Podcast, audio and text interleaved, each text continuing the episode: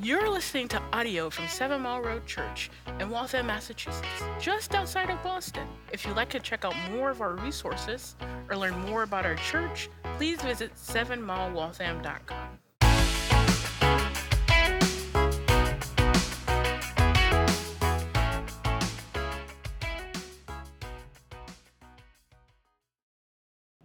When I was 12 years old, I took my first trip with my mom to Washington, not my first trip with my mom, but my first trip with my mom to Washington, D.C.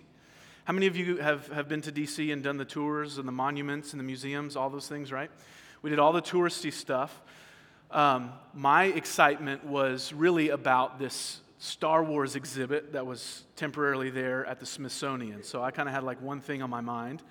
But I remember one particularly rainy day visiting the, the Kennedy Memorial. Raise your hand if you've been there.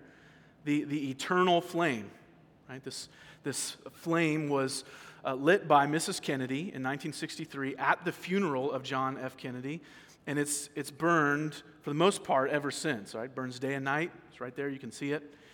And I remember it was raining, and we, we go to the, the Kennedy uh, Memorial, and we, we stand there and we're hearing the tour guide talk. And, and I remember thinking really two things. And I'm just being honest with you here. Remember, I was, a, I was 12 years old, so you know. So, first, my first thought as I saw this thing was fire's cool, right? So, there was no, we saw the Lincoln guy, no fire there. Kennedy, fire. So, that, as far as like monuments and memorials, you know, that was kind of pushed to the top because I like fire.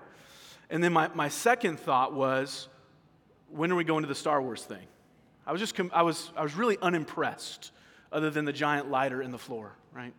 And, and so I completely overlooked this eternal flame. But now, as I'm a little bit more mature, at least I hope, if you think about this, um, it, it's actually quite an incredible, like technological feat. Not only just what it represents, as you think of this continuing legacy of the president, that's what it's supposed to represent even after he's, he's been gone, but this flame has only gone out two times since 1963. The, the, the first um, is actually quite hilarious. So, a few months after the original monument was built, um, it, has been moved since then. It was moved in 1967, just up the hill a little bit to where it is now. But a few months after uh, the funeral of the president, there was a group of, of Catholic schoolgirls who tried to, to bless the flame with holy water. And um, I, I, don't know what they were teaching at school about water and fire, but the, the flame went out. And fortunately, there was a, a, a groundskeeper nearby who, was a, who had a lighter because he was a smoker. And he pulled out his lighter really quick and relit it. That was it. So, it was, I mean, it was out for just a, a, split second. And then, a few years after that, there was a heavy torrential downpour that not only put the flame out, but it also flooded the reignition system. And so the, the flame was um, was put out just for a short amount of time, but really only a few hours. It was relit after that. Since then, it has burned continually. There, has been, think of all the things that have, have gone on. People have walked by and completely overlooked it, like I have, like I did. Right? There's, been, there's been storms, torrential downpours, winds. There's even been, uh, there's been protests, attempts to, to stomp the flame out. There's even been people who have gone to the, the, the flame and committed suicide there. All sorts of things surrounding this flame, yet it hasn't been extinguished. In fact, it's been strengthened as technology has grown. They've kept the flame lit while working on it. And this flame is even stronger than it was before. And as I, I think of the eternal flame at the Kennedy Memorial, I find it to be a really fitting picture for the people of God throughout the ages, right? Think of God's people, this small group of faithful followers as we read through the Bible, as we follow through church history, often overlooked, right, by those who are unimpressed, often under threat of being extinguished by storms of opposition either in different parts of the world or different parts of, of history.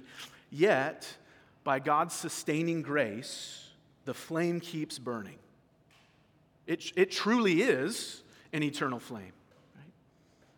Now, this morning, as we come to the end of chapter 2 of Esther and through all of chapter 3, we see an attempt to stomp out the flame of God's people. That's what's happening in this chapter. The events of the passage are, are really simple. Mordecai uncovers this plan to assassinate the king, King Ahasuerus. And he, he tells of it, saves the king's life. And then this man, Haman, we, we meet, the villain of the story, rises to power. And he, it leads to this plot to try and wipe out the Jews because Mordecai refuses to honor him and bow down to him.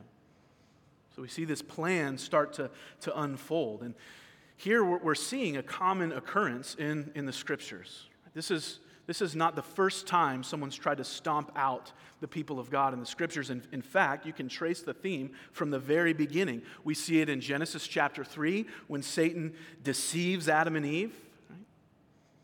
We see it in, in Exodus when Pharaoh tries to, to suppress, to, to oppress the people of God, and God delivers them. We see it all throughout the Old Testament from Israel's surrounding enemies. When we come to the New Testament, we see it in the book of Matthew. When Herod hears that this king has been born and commits mass genocide against baby Israelite boys. We see it in Acts as the church is born and the gospel goes forth, and there is persecution, both from pagan governments as well as religious leaders trying to stomp out the fire of the gospel. And friends, we see it in our own lives from within through temptations to forsake God. We see it from without through opposition to the truth of Christianity and the Word. And as we trace this story all the way through the book of Revelation, we'll see that such hostility will continue until Christ returns. It's amazing to think about. We prayed for the Luces this morning. They are, they're doing work where we, in places we can't tell you, we can't know, because there is oppression and opposition and hostility towards the gospel in those places. But as we consider those things, it can seem like a bleak picture. We also see something pretty remarkable. The fires of faith from God's people never stop burning. They never stop burning. In fact, oftentimes when, when, when people try to stomp them out, the fire actually grows. The people are sustained and kept by God. The purposes of God continue on. Now, this can be a hard thing to see if, if you're in the midst of it. Right? If you're in the midst of opposition and suffering, you notice if you look at our passage, the last word of chapter 3 is confusion. That's how we're left this morning confusion over what's going on. And every honest Christian in this room knows what it's like to look at the difficulties of life, to look at the opposition around you, and to be confused, to say, Lord, I, I don't understand what you're doing here. I thought you were for my good. Help me understand this. Surely that's what Mordecai and the Jews in Susa felt as they heard this news of this plan. But as we journey through this passage this morning, we're given, we're given hope.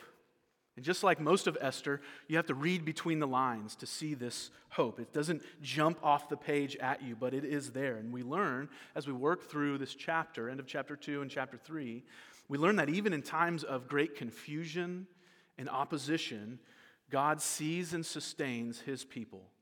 Therefore, we're to trust him when we experience those things. So, we're, we're, we're going to walk through this passage in, in three parts if you're taking notes. Let me just go ahead and give you the three sort of headings that we'll see here. First, God sees us when we're overlooked. You see that at the end of chapter 2, verses 19 through 23. Second, God preserves us when we are opposed. Chapter 3, verses 1 through 6. And then Third and finally, God identifies with us when we are suffering. So, number one, God sees us when we are overlooked. Take a look at chapter 2 in verse 19. It says, Now when the virgins were gathered together the second time, Mordecai was sitting at the king's gate. Esther had not made known her kindred or her people, as Mordecai had commanded her, for Esther obeyed Mordecai just as when she was brought up by him. In those days, as Mordecai was sitting at the king's gate, Bigthan and Teresh, two of the king's eunuchs who guarded the threshold, became angry and sought to lay hands on King Ahasuerus. And this came to the knowledge of Mordecai, and he told it to Queen Esther, and Esther told the king in the name of Mordecai. So, first, notice this verses 19 and 21. We see that Mordecai is sitting at the king's gate. Okay, now, this doesn't mean he's just sort of like loitering in front of the palace. The, the language here is, is really uh, talking about um, business being had. So, this place, the King's Gate, was this long building uh, leading up to the palace. This has actually been uncovered in excavations.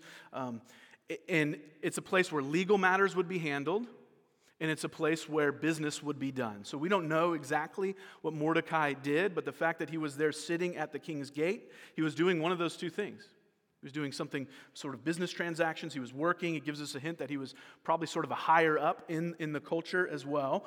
And we don't know exactly why he is there, but we see pretty quickly that in God's providential plan, he has him at the right place and at the right time for a purpose, right? Because he overhears two of the king's eunuchs planning to assassinate the king.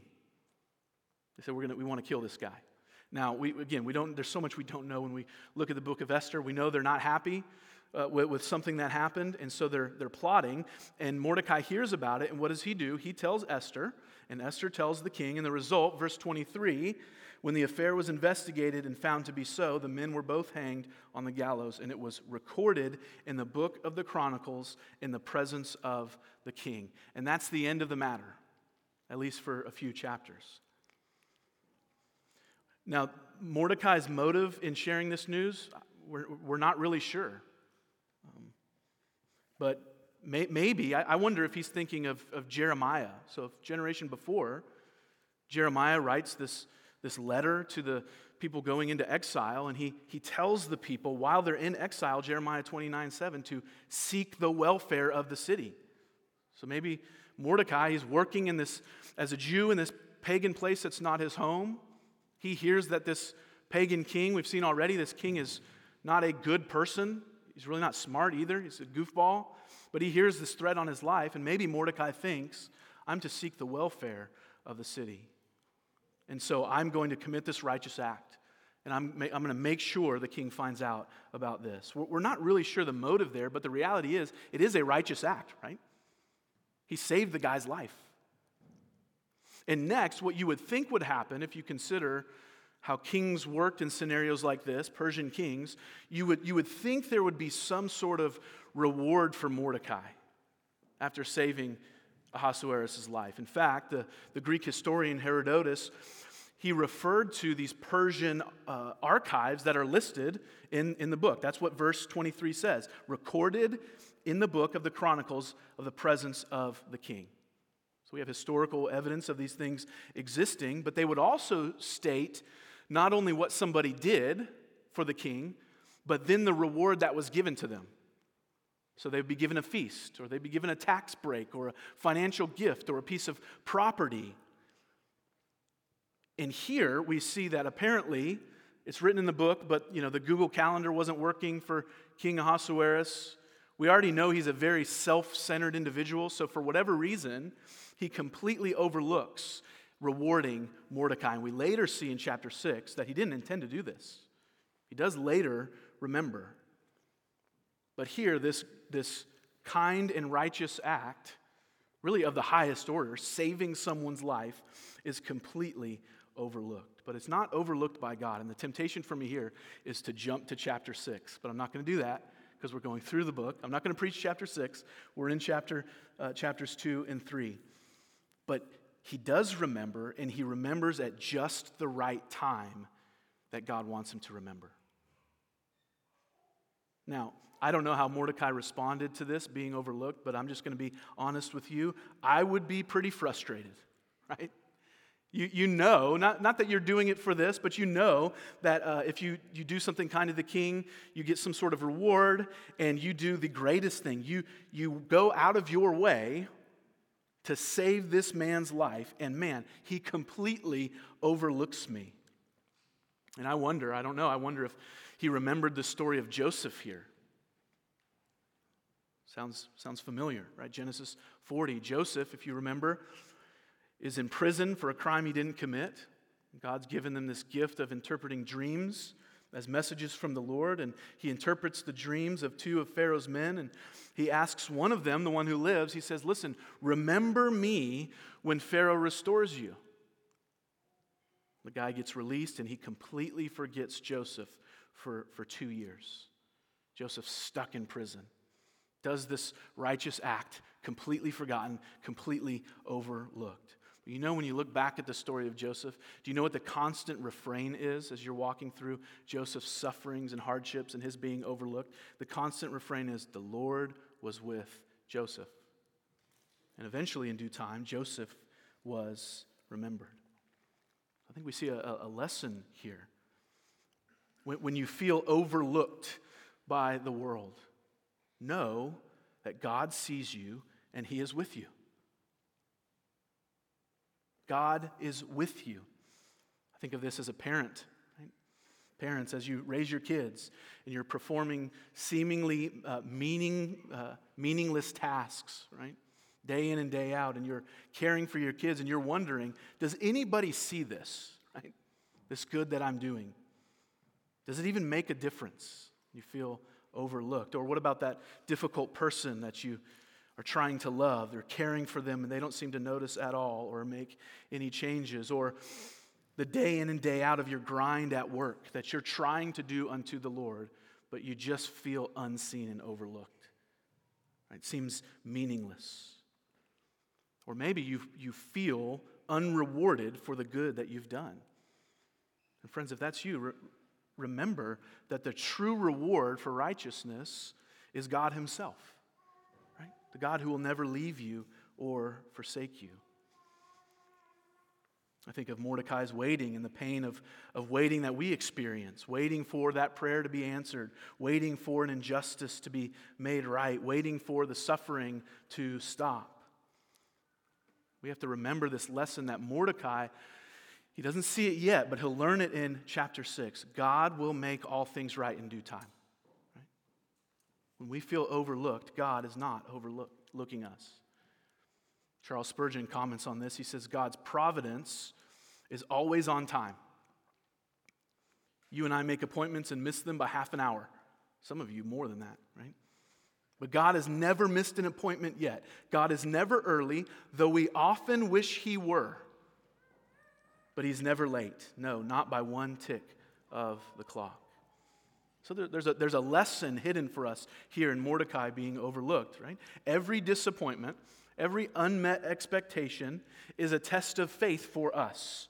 Will we trust our own sort of limited spiritual eyesight, or will we trust in the God who sees us, who never overlooks his people? That's number one. Number two, as we jump into chapter three, we see that God preserves us when we're opposed. Verse 1 of chapter 3 says, After these things, King Ahasuerus promoted Haman the Agagite, the son of Hammedatha. Clint, you did a great job pronouncing that name. And advanced him and set his throne above all the officials who were with him, and all the king's servants who were at the king's gate bowed down and paid homage to Haman. For the king had so commanded concerning him. But Mordecai did not bow down or pay homage. So here we're introduced to this villain, right? He's the villain of the book, Haman. And we're told that he's an Agagite, meaning he is a descendant of Agag the Amalekite. Now, this is the kind of stuff that I'm tempted to skip over in my Bible reading. You're like, uh, Haman was a whatever, his father was whoever, and he's from wherever. Does it really matter? Yes, it matters. And here's an example of how these things matter. This background is extremely important for this chapter because if you look back at Exodus 17, when Israel is coming out of Egypt, the Amalekites, so that's what Haman is, as an Agagite, the Amalekites attacked Israel, and what did they try to do? They tried to wipe them out. And God gives Israel the victory, and as a result, God curses the Amalekites. He puts this distinct curse on them as marked enemies of God's people. Exodus 17 says this Then the Lord said to Moses, Write this as a memorial in a book and recite it in the ears of Joshua, that I will utterly blot out the memory of Amalek from under heaven. And Moses built an altar and called the name of it, The Lord is my banner, saying, A hand upon the throne of the Lord. The Lord will have war with Amalek from generation to generation. Okay? That's the, the group that Haman is a part of as an Agagite. Then, As we, we fast forward on in the story from Exodus to 1 Samuel 15, when Saul becomes the first king of Israel, he is supposed to carry out judgment against who? The Amalekites, led by Agag. But Saul disobeys God, 1 Samuel 15. He spares Agag. So the, the Agagites were bitter enemies of God and his people. In fact, later on in the first century, you'll see that Jewish writers use that term Agagite to refer to any of their enemies. So the Romans were called Agagites, bitter enemies of God's people. Now, it gets even more interesting when we consider Mordecai's ancestry here. So we have the Agagite descendant of the Amalekites, enemies of God's people.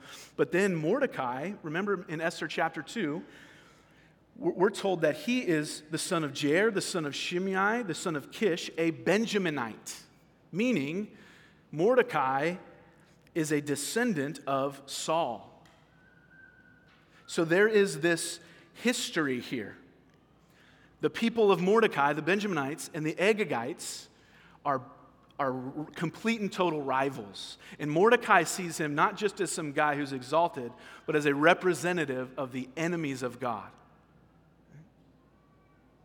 So Mordecai is not only overlooked at the end of chapter 2, he sees in his mind wickedness personified, exalted at the beginning of chapter 3.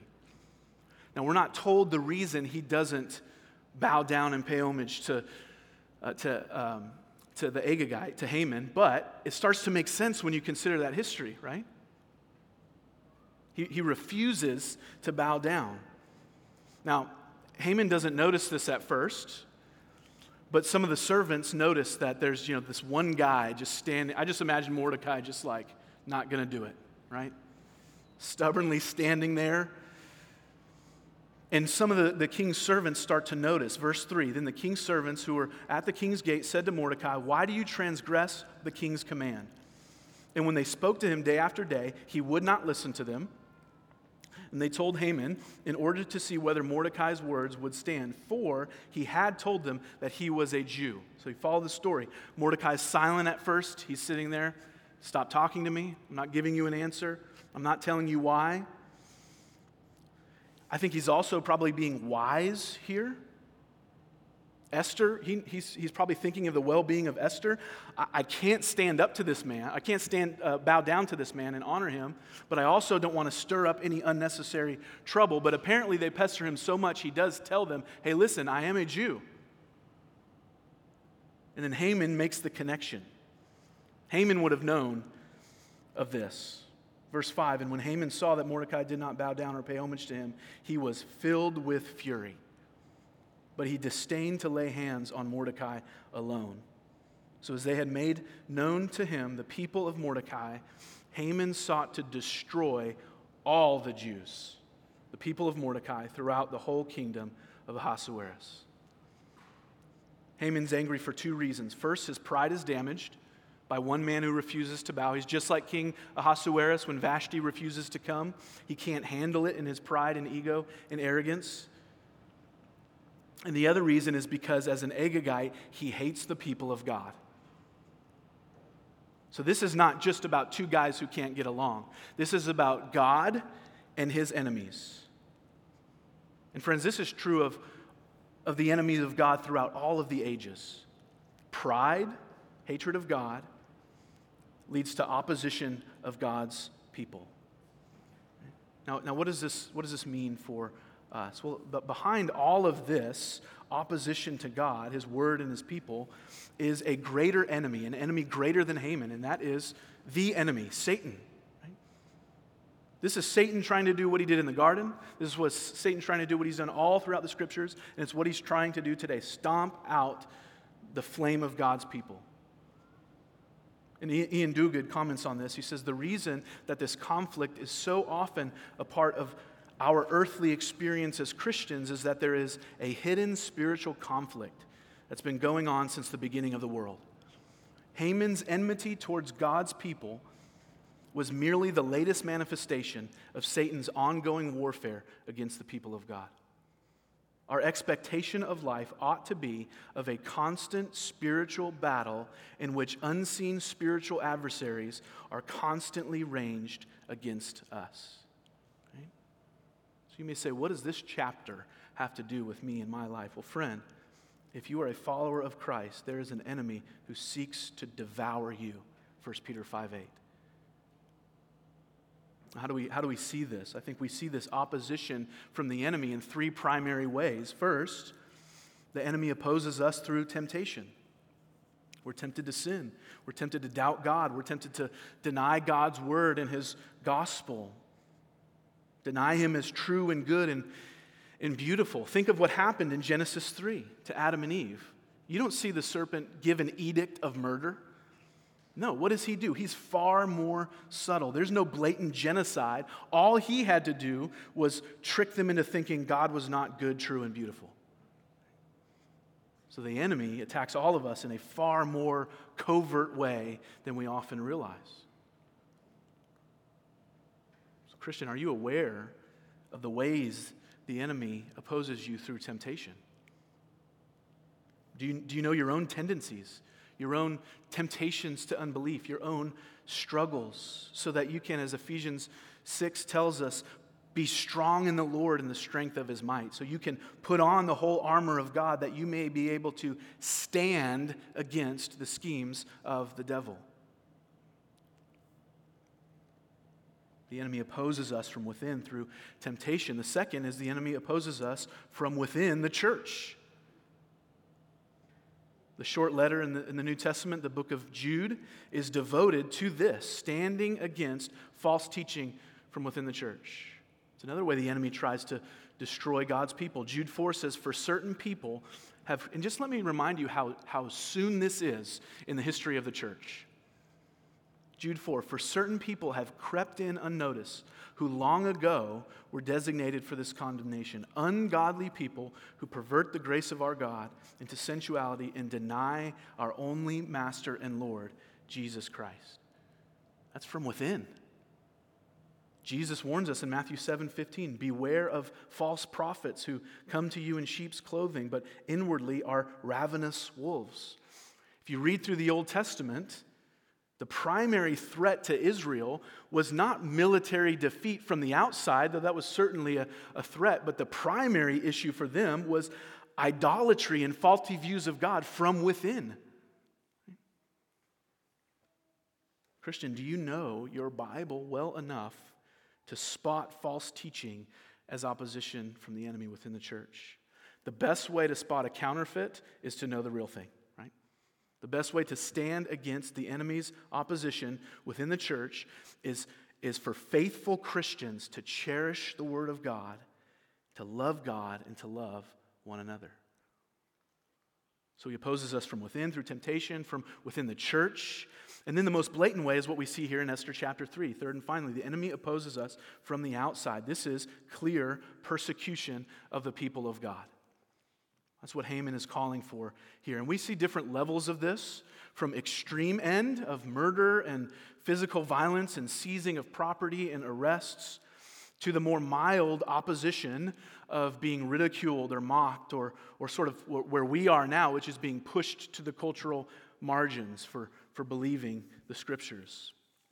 And I'll be honest, it's really hard for us as, as Christians in the West to talk about persecution because we have not experienced it. Right? We worship, what, what, a, what a grace of God that we worship right now at this moment. None of us walked in this room with any rational fear of being arrested for what we're doing right now. We worship freely. But the reality is, true Christianity, this is just a reality, is being increasingly marginalized and, and mocked. We don't know what the, the future holds. I'm, I'm no prophet in those regards about the opposition to Christianity, but we do know this to be true each of us needs to settle the issue of our loyalty to Christ now because opposition will come. And this might seem obvious, but you can't sit and stand at the same time, right? You can't stand for Christ, and then when the world comes at you with persecution and challenges your biblical views of whether it's sexuality or the sanctity of life or whatever it may be, whatever those hot button issues are, you can't stand and sit at the same time. There is going to come a time where, because of your faith in Christ and your commitment to the scriptures, you will have to take a stand, whatever that looks like. And if you think, oh, Kevin, man, you're kind of you're getting a little crazy here. Let me just read you a passage of scripture. 2 Timothy 3:12. Indeed, all who desire to live a godly life in Christ Jesus will be persecuted. All, not some, will, not might. Now, if this sounds like a, a bleak picture, it is, but here's the encouragement our preservation through such opposition is not dependent upon us, but it is dependent upon Christ Jesus. Mordecai is wise in this book in many ways. Right? Esther is wise in this book in many ways. But they didn't save Israel, God did. The church has been sustained throughout the ages, not because of the ingenuity or wisdom of any one person, but because Christ, who began a good work in you, will bring it to completion on the day of Christ Jesus. Philippians 1 6. We are sustained through opposition because Christ will build his church and the gates of hell will not prevail against it. And here's what's encouraging as we look at Esther. In due time, Mordecai will be exalted and Haman will be brought low. And friends, in due time, whatever the future holds, Christ and his preserved people will be exalted, and all of the enemies of Christ will be laid low. He preserves us. Number three, God identifies us with us when we're suffering. God identifies with us when we're suffering. So we come to verse 7 of chapter 3. In the first month, which is the month of Nisan, in the 12th year of King Ahasuerus, they cast pur, that is, they cast lots before Haman day after day, and they cast it month after month till the 12th month, which is the month of Adar. Okay, so Haman and his royal servants decide, here's how they decide the day they're going to try and slaughter God's people. They cast lots or pur, or uh, this is where we get, we see the origins of the feast of, of Purim, right? So we would call it like a rolling of the dice, would be the closest example that we have. And we'll see later that when, um, when this reverses, it becomes a day to be celebrated. But right now, it's a day of sheer terror. And so get the picture is like this they're turning the page. Is it this day? No, we need two sixes, right? So let's roll two sixes. Boom. No, we got two threes. Next day, right? And then they go until they get two sixes. That just would be an example. And that's how they find the day that they're going to plan to slaughter God's people and put out this edict for all of the Persians to kill the Jews who are around them. And then what Haman does is he he takes this date that he's determined and he, he manipulates the king. Notice how he does this as he goes to them. He essentially tells them some, some half truths and some blatant lies to try and make him think that this is a rebellious people who's going to form a mutiny against you, king, so you need to stomp them out. That's his strategy. Verse 8 Then Haman said to the king, There is a certain people scattered abroad and dispersed among the peoples in all the provinces of your kingdom. That's true. Then he says, Their laws are different from those of every other people, and they do not keep the king's laws. That's not true. Yes, their laws are different, but they pose no threat. We, we see no evidence of them dishonoring the king. Then he says, So that it does not, it is not to the king's profit to tolerate them. You hear a strategy?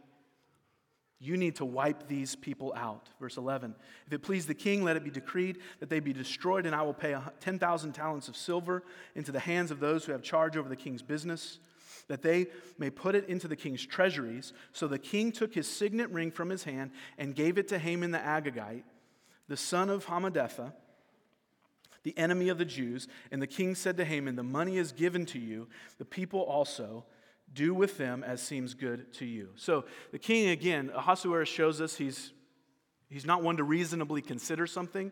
One, there's no way Haman had this much money. 10,000 talents of silver would have been a third of the entire uh, nation's annual budget. And he's, he basically says, I'm going to give you this money, which he can't give. He doesn't think about what would, how it would impact to, to kill this large group of people in his nation. And then he says, hey, listen, take the money. So he gives, he, he ends up paying Haman to go carry this thing out. He gives them the signet ring, which is essentially like saying, listen, here are the nuclear codes, go do what you want. And we read in verse 13 the letters were sent by couriers to all the king's provinces with instruction to destroy, kill, and annihilate the Jews. You hear this description of the suffering that's coming destroy, total destruction, annihilation. The edict says that your, essentially your Persian neighbors will plunder you. They will kill you and plunder you. Oh, and by the way, that's happening in 11 months. So you have to wait to this. Some commentators think that Haman was, was intentionally trying to put this gap of time to sort of add to this suffering, this anticipation, this prolonged sense of, of trauma for what's coming. And the passage ends with the wicked man enjoying a drink and the people of Susa in great confusion. It's not a happy ending here. Friends, it's normal for us. It would have been normal for the Jews in Susa to say, God, where are you in all of this? I think it's hard. I, will be honest, it's really hard to look at this and say, where is God? Where is Christ in this passage? But, friends, He is here. You see, when we, we read in verse 12 that the edict of death is written on the 13th day of the first month, which is the eve of the Passover. Numbers 28 16 tells us that date very clearly. Passover was this annual festival celebrating the deliverance from oppression from Egypt under Pharaoh, God delivering his people. It was it's the most influential event of the, the Old Testament. And this feast is the most significant feast for the people of God. If you remember the first Passover, the Lord tells his people to slay a spotless lamb and place the blood on the doorposts because God was coming through the 10th plague of Egypt. God was coming through to judge uh, every firstborn male. He was going to wipe out every firstborn male in Egypt as judgment. And Israel wasn't free from this because they're sinners too. Couldn't stand before the presence of God. So they needed a substitute, a payment. So the spotless lamb and the blood of the lamb was placed on the doorpost as a payment so the Lord would pass over them in judgment. He'd withhold his judgment for them. And so think of this in Esther chapter 3 as they are preparing the spotless lamb to slaughter in order to, to remember God's miraculous deliverance and great mercy in the Exodus, they hear an edict that they will be slaughtered in 11 months' time. And the timing is not a coincidence here. It's as if, it's as if God is saying, Listen, my people, in your suffering, in your opposition, in turmoil, look to the Lamb. Look back to the Passover. Look back and remember how I rescued you from slavery, not by anything you've done, but by the blood of the Lamb. I redeemed you by the blood. Trust in me. And friends, who is the true and greater Passover Lamb? The crucified and risen Christ. That's what John the Baptist said when he saw him. Behold, the Lamb of God who takes away the sins of the world. So we see a clear gospel lesson here. As the Jews are meant to look back to, to Passover, look back to the Lamb in the midst of great opposition and suffering, so we too, when we are in the midst of great opposition and suffering, are to look back to the cross of Christ, where the Lamb was slain for us. As you face opposition of the evil one, whether through temptations to sin or battles within the, the church or persecution, from the outside, Passover and the fulfillment of Passover, Christ on the cross, shows us that we have one who identifies with us in our suffering. The author of Hebrews puts it this way in Hebrews chapter 4. He says, For we don't have a high priest who is unable to sympathize with us in our weakness, but one who is, in every respect, has been tempted as we are, yet without sin. Let us then with confidence draw near to the throne of grace that we may receive mercy and find grace to help in time of need. Now, you may say, okay, Kevin, but you don't understand what I'm going through. I don't, but that's the point. Jesus does. Christ understands. Think of a, f- a few of the ways Jesus was overlooked, opposed, and experienced suffering. Matthew 8 20 tells us he was homeless. Mark 11 says he experienced hum- hunger. His family thought he was crazy. Matthew 12, Mark 3, John 7. His best friends turned his back on him in his hour of greatest need. Matthew 26. One of his closest confidants sold him to be murdered. Judas. He stood face to face with Satan, was tempted. Luke 4. He watched his best friend die, Lazarus, John 11. He endured gossip and slander. He was shamed publicly. His theology was, was mocked. His preaching was critiqued. You can pick a verse for those last ones. And his disciples often misunderstood him. But ultimately, he was forsaken on the cross as the spotless Passover lamb that all who believe in him may have life. So, friends, when, when you feel overlooked, look to Christ. When, when you feel opposed by the world around you or the enemy within or whatever it may be, look to Christ. Right? He promises to preserve you to the end. And when, when you're suffering, look to Christ who doesn't just say, I, I've dealt with that suffering on the cross and one day it will be gone. He says, I know what it's like to go through what you're going through. He sympathizes with us in our weakness. So, in closing, just consider this. Right now, Haman is dead and Christ is king. Very simple. And one day, that'll be true of every enemy that stands against Christ. Even in times of great confusion and opposition, Christ sees and sustains his people. Therefore, we can trust in him. I want to close with this benediction I read this week from Dietrich Bonhoeffer. He's a man who stood for, for Christ against Nazi Germany and was imprisoned and eventually killed for his stand. And he penned this in a letter from prison. He says, May God, in his mercy, lead us through these times, but above all, may he lead us to himself. Let's pray together.